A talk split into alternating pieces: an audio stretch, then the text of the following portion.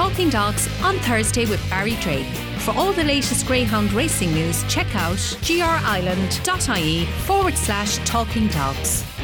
Hello and welcome along to the Talking Dogs on Thursday podcast with myself, Barry Drake. This week, we're moving on to another guest. We're going to County Meath and we're going to speak to a man that um, enjoyed some big race success uh, over the course of the last couple of weeks. And we're going to welcome uh, Wayne Leonard to the podcast. So, um, thanks so much uh, for joining us on, on the podcast, uh, Wayne. That's great, Barry. Thanks for having me on.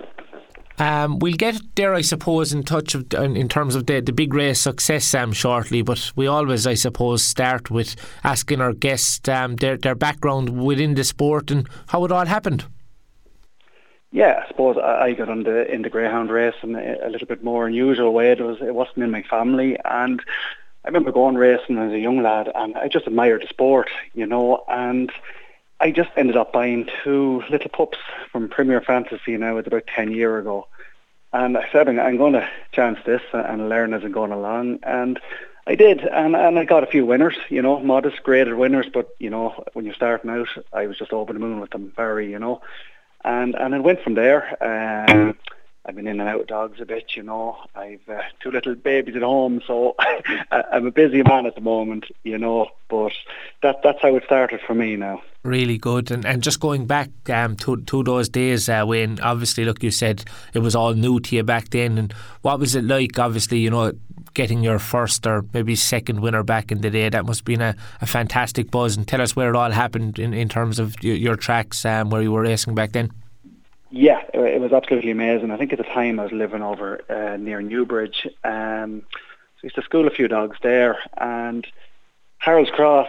Just there was always something about Harold's Cross I loved, and I suppose that's where I had most of my success. You know, whatever winners I had, it kind of came Harold's Cross, and between Harold's Cross and Mullingar. Um, yeah, but there's just something about Harold's Cross. I, I think whatever dogs I had seemed of early pace, and it just suited them up there. Something shocking, you know and it was always a great atmosphere up there. And I suppose I fell in love with the whole game from there, you know.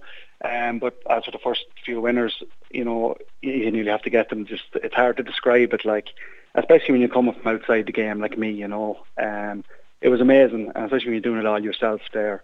It um, a brilliant buzz, really, really good. Yeah, very re- rewarding, no doubt. And from speaking to you off air, um, I know recently you went away and purchased pups, and uh, tell us how, how that happened and how you came ar- came about the, the two pups that you bought. Yeah, indeed. Um, Morris Sheehan, uh, lovely man, he he bred uh, Devon Honey there. Um, and I, he had uh, three dogs actually. He wanted reared, two bitches and uh, a dog, um, and Luna was one of them. And I took them in to rear them, and there was just something special about them. I thought, I suppose, especially Luna, she just always stood out, you know.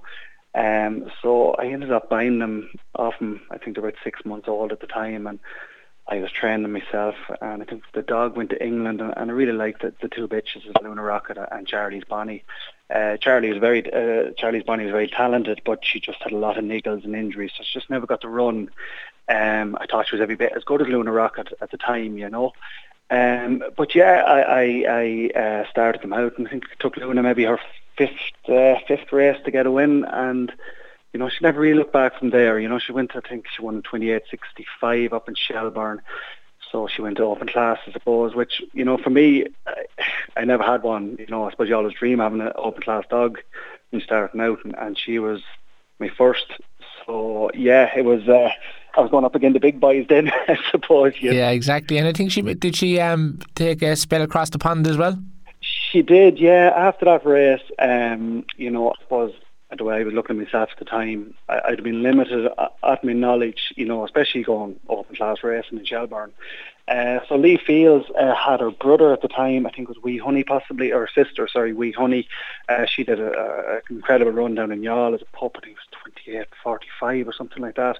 And she went across to England and Lee rang me to see what I sent Luna across. And I thought about it for a while, I hated sending her away from me I suppose, but you know, I did and you know I got great rewards. Um, I think she she won in Hove, she won in Monmore. He was mad to send it English Derby, and you know I suppose sending a, a dog, you know when you when you starting there, I thought he was mad. Um, I knew she was super talented, you know, but the English Derby is the English Derby, and she went over there and, and it was during COVID and I think I had to win from the north and drive the whole way down through England and to see the first race and she won by six lengths in the first round of the Derby. Like, you know, that was just, just amazing.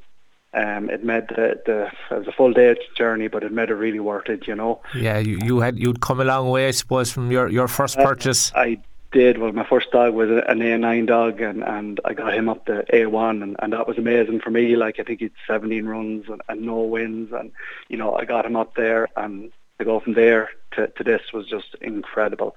Um, like I think she's very luck, unlucky in the second round. Actually, she looked at race one and she got taken out just from behind. But she went on to the Bitches Stake in Toasterton and she set the sectional record over the 550 trip. Um, you know, four seconds. Not sure if that still stands or not, but you know, it was just incredible. Like you know, um, she was she was a bullet from the boxes. Like you know, and you know that was amazing, absolutely amazing. Yeah, and of course, um, she came back onto Irish soil then, and, and is that when she, she joined, I suppose, the, the maestro trainer himself down there in, in, in Gowran, uh, Paul Hennessy? It, it was indeed, you know, I suppose, um, you know, I, I, had about two or three lads in, in mind and, and, I wanted to go to, to someone, you know, one of the best lads there and give her every chance. And so I rang Paul and, and Susan and, you know, they're absolutely, you know, fabulous people and they were incredibly nice and, and met me to, you know, they, they loved what she did and, and they're full of praise for her. And, met uh, Susan with the dog and all, and yeah, never really looked back. It took a little while to find her feet there, um, just coming back from England, like, and then she came in the season, and she picked up a couple of wins and went in the season, and I suppose now she's only still kind of, you know, she's not that long out of season, and she's won the four in a row now, and it's just, yeah, amazing, absolutely amazing. Yeah, talk to us about the um, Greyhound and Pet World A1 stake at Curraheen Park because it's always, I suppose, one of the big events in the racing calendar for many. And, you know, she really lit up um, Curraheen Park 28 18 in the opening round, followed by another stunning performance 28 20. Went into the, or the semi final was another breathtaking performance. And you consider she had to do it the hard way. And she proved, I suppose, to many that she wasn't a one trick pony uh, when she pulled out all the stops in the closing stages to win in 28 52. You must have been getting, you know, fantastic, I suppose, satisfaction out of them wins and, you know, going into the final then full of confidence, no doubt. Of course, yeah, absolutely. Um, like, yeah, I always knew she had them times in her. You know, obviously, it's it's just you need things to go right and show her early pace.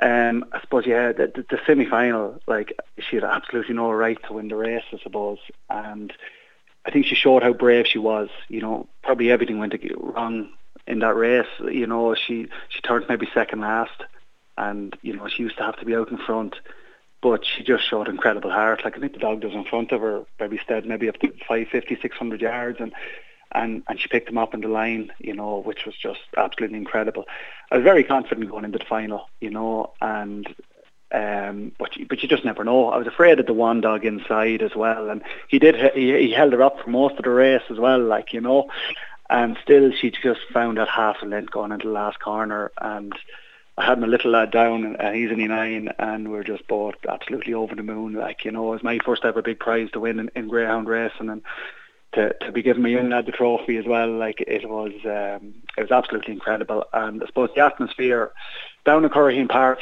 um, you know, over the last few weeks was my my first few times down there.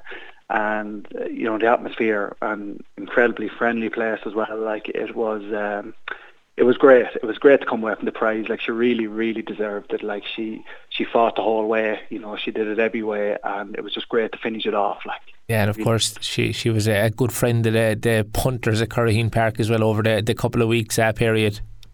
She was looking at the, the price of Shindock. She seemed to, she seemed to be popular there. All right, she um, yeah yeah. Look, it was a big cheer when she won the final, which was really nice as well. Like. Yeah, well, I know the the local bookmaker there, Terry Donnelly, I suppose, is, glad to see the back of her at, at, at that at that level, A one level anyway. she'll be back again. good good stuff. And just in terms of her um, Luna Rocket, um, you know, what's her plan going forward? Obviously, I suppose you'll you'll be looking um, in terms of the the breeding paddocks going forward. I'm sure she'll be very very popular with that sensational early speed and all them, you know, magnificent performances. But just over the course of the maybe next couple of weeks, will we see her back in racing action? Oh, definitely, yeah. Look at um, still look really looking forward to the, next year ahead. Um, like the, she's only had her first season, like, and she's you know, um, there's a long, a lot of a lot of races left, and I'd like to think yet, you know. So next few weeks, um, we're just looking at a few options. Um, I think you know probably possibly the the, the bitch race on the night of the Derby final would be a nice option for her, and there's, there's a bitch day coming up in Galway and. Christmas Oaks, and I suppose we definitely have to consider the Laurels and go back down to Cork. It's probably our number one option at the moment. But we, before that, we probably look at, at racing uh, the night of the Derby final and the bitches race. So you'll be doing um, a lot of travelling now with the with, with, the price of diesel. I suppose it's a good job that she's uh, bringing in the the, the all important uh, money. five thousand helps without diesel anyway. So it's uh, yeah, it, it, of course. But you look at it's it, the journey back home was a, a lot shorter than the way down now last Saturday. You know, it was. Uh, I think with the music blaring the whole way back, uh, we are two happy lads going back anyway. You know. Yeah, it's great, and um, obviously, look, anyone that I suppose uh, friends with you on Facebook would obviously, you know, like the, the wonderful images. Sorry from um, the other night, presentation and stuff like that, and uh, you're very prominent, I suppose, and vocal on Facebook, always showing your support uh, for the wonderful sport. Absolutely, you know, um, like I love the sport, you know, absolutely love it, and you know, I suppose now I've taken a little step back with, with the two little babies and that, you know, but future going forward, I'd be definitely definitely more involved. And um, you know, very very proud of Luna, like, and you know, any dog ever had. Very proud to have them at what race they won, what grade. Uh, you know, I suppose that's the, the one thing about greyhound racing.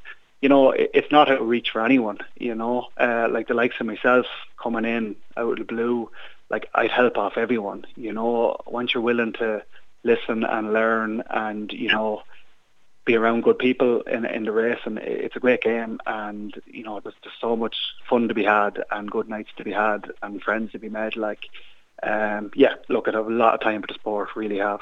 Yeah, without a doubt. And I suppose, look, obviously, when, when you when you have a ground like Luna Rocket, you're on cloud line, and you know there, there's wonderful excitement, and you know you're looking forward to every race and stuff like that. But for so many people around the country, whether they're running an A5 on a, on a Friday night or a Monday night, you know they're always looking forward to that next race, and you know hoping that their greyhound can do them proud. And I suppose the best thing about the sport, if you get beat, there's always the following week, so there's always so much to look forward to, and plenty of talking points. Oh, always look at. I, I always give my advice. Like you know, obviously I went through a hard time a few years back, and thank God it's come out the other side, and it's it's come out stronger. And I'd always encourage people, you know, go get involved, give it a chance, and uh, look at. I'm not disappointed. Um, I've I've had some great years, and I'm not involved all that long um, yeah, look, at I, I highly recommend anyone that wants to get involved in greyhound racing, And you know, talk to someone about it and, and just do it and give it a chance and see how you get on, you know. Yeah, very good. And no doubt, Wayne, you've uh, lots more to look forward to in the in the coming weeks and coming months. And finally, before we uh, finish up on the podcast, it was uh, great speaking with you. But is there anything else you'd like to add? Um, no, look at I am looking forward to going back down to Cork. As I said, it's, it's, my first big win down there, and you know, really, really nice people. Um, and yeah, looking forward to the laurels, and uh, yeah, look at hopefully, you know, any more success that comes, it will be more than welcome. And uh, look, it was great talking to yourself, and thanks a million for having me on. No, Wayne, it's our pleasure, and um, we look forward to following Luna Rocket's um, progress, I suppose, over the coming weeks and coming months, and uh, we'll be keeping an eye out on any other dogs you might have as well in the future. So, uh, the best of luck going forward, and thanks so much for joining us on the podcast. Brilliant, Barry. Thanks so much. Thank you. Talking Dogs on Thursday with Barry Drake. For all the latest Greyhound racing news, check out grireland.ie forward slash talking dogs.